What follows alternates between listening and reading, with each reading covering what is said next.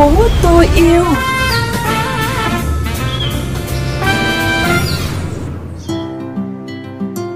Thưa quý vị, mở đầu chương trình là những tin tức môi trường đáng chú ý. Bộ Tài nguyên và Môi trường vừa công khai tham vấn cộng đồng báo cáo đánh giá tác động môi trường của dự án nhà máy xử lý rác và phát điện Bắc Giang. Theo phương án thiết kế, nhà máy có công suất xử lý 750 tấn rác một ngày đêm, sử dụng công nghệ đốt không phân loại của Đức.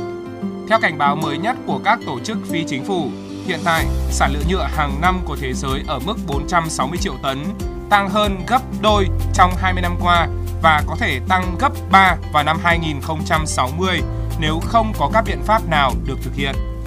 Hai tập đoàn bao bì Tetra Pak và Lactoger vừa cho ra mắt hộp giấy đựng đồ uống tiệt trùng có lớp màng bảo vệ làm từ giấy và đặt mục tiêu đưa giải pháp này vào sản xuất ở quy mô công nghiệp vào năm 2025. Không phải chuyện đâu xa. Vị, chất lượng không khí trong nhà ảnh hưởng rất lớn tới sức khỏe của con người vì chúng ta dành tới 87% thời gian trong ngày ở đó.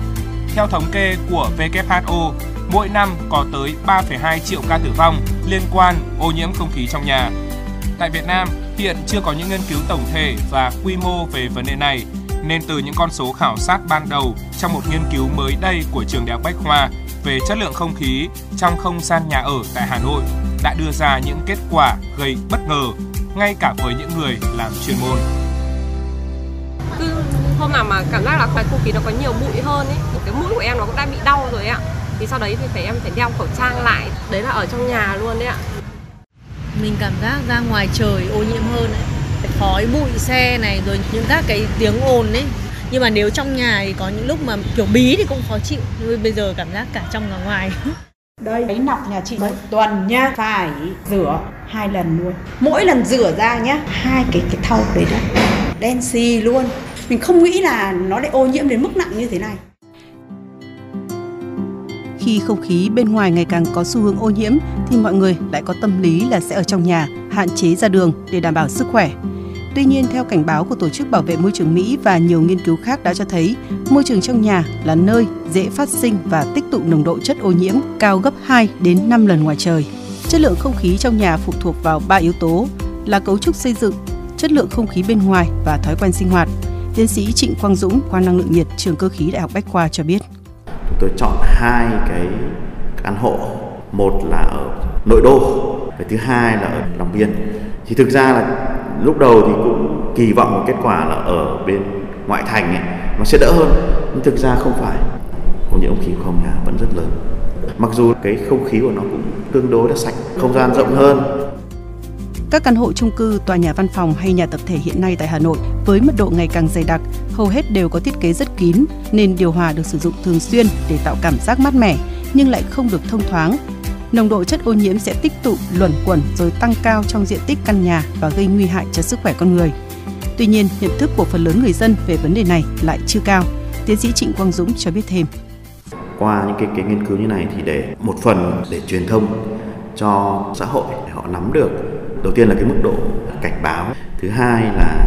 mà bắt buộc ta phải có những cái mà động thêm còn dĩ nhiên là rõ ràng là so với một sản phẩm chỉ tiết kiệm năng lượng cái giá sản phẩm mà khi chúng ta có lọc khí này thì đương nhiên nó sẽ phải cao hơn. Khi người tiêu dùng mà họ chấp nhận cái việc chúng ta có cái không khí trong nhà nó tốt thì họ sẽ không phải phải lăn tăn về cái giá cả nữa. Nhưng vấn đề là tôi nói tức là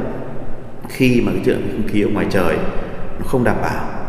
thì thực ra là các giải pháp này nó chỉ là giải pháp hỗ trợ thôi, cho nó không phải là giải pháp chính để xử lý vấn đề là một trong những đơn vị nghiên cứu chuyên môn liên quan, Viện Sức khỏe nghề nghiệp và môi trường cũng thừa nhận hiện nay ở Việt Nam chưa có nghiên cứu quy mô tổng thể về những tác động của chất lượng không khí trong nhà tới sức khỏe con người. Mặc dù vấn đề này với các nước phát triển, họ đã quan tâm và nghiên cứu chi tiết từ nhiều năm trước. Ông Đinh Xuân Ngôn, trưởng khoa an toàn vệ sinh lao động, Viện Sức khỏe nghề nghiệp và môi trường cho biết về vấn đề mà ô nhiễm không khí trong nhà thì ở Việt Nam thì trong thời gian qua cũng đã có được sự quan tâm tuy nhiên ở các nghiên cứu là lẻ tẻ chưa được công phu trong thời gian tới thì viện sức khỏe nghiệp môi trường cũng đã có dự kiến và cũng đã có đề xuất với các cơ quan chức năng về một cái nghiên cứu nó mang tính chất là tổng thể về đánh giá về chất lượng không khí trong nhà để đồng thời để mà có những cái khuyến cáo kịp thời để mà bảo vệ sức khỏe của cộng đồng thêm yêu thành phố.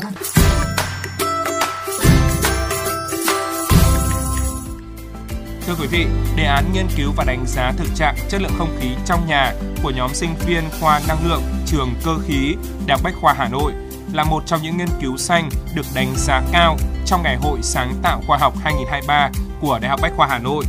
Từ những nghiên cứu chi tiết, đề án bước đầu đã tìm ra được những giải pháp cơ bản, hiệu quả để cải thiện tình trạng này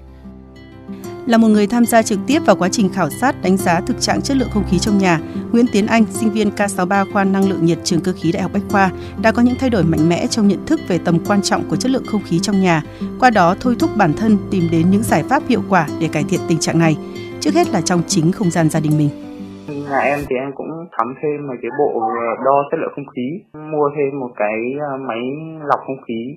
Ví dụ như là trước đây thì bố em thì thỉnh thoảng hay hút thuốc trong phòng còn mẹ em thì xịt nước hoa các thứ trong phòng kín hoặc là thậm chí là xịt các cái khử bùi phòng các thứ ấy. thì à, bây giờ em chia sẻ thì bố mẹ em cũng tiếp thu và cũng dần dần là sửa đổi. Cái giải pháp mà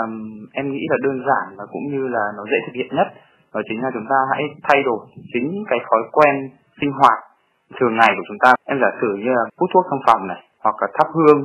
hoặc là sử dụng những cái à, chất tạo mùi ví dụ như là nến thơm nước hoa mà hoặc là mùa hè để là tiết kiệm điện thì họ bốn người hạ ngủ trong một phòng rất kín và bật điều hòa gây ra là cái nồng độ CO2 trong phòng nó rất là cao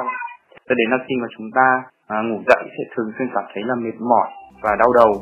Trước mắt hiện nay, công nghệ có thể hỗ trợ phần nào trong việc cải thiện chất lượng không khí trong gia đình. Nhóm nghiên cứu của Tiến Anh đang mong muốn cải thiện sản phẩm để phù hợp và tối ưu với điều kiện không khí đặc trưng của khu vực miền Bắc Việt Nam, trong đó có Hà Nội. Ví dụ như là cái sản phẩm mà bọn em đang nghiên cứu trong đề án này đó chính là một sản phẩm thiết bị lọc không khí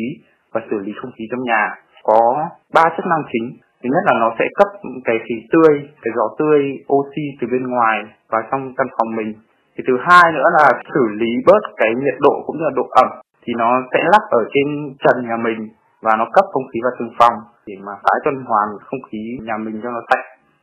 Các bạn thân mến, chương trình Thành phố tôi yêu do phóng viên Vũ Loan thực hiện đến đây là kết thúc. Các bạn có thể xem và nghe lại nội dung này trên trang vovgiao thông.vn, Spotify, Apple Podcast và Google Podcast.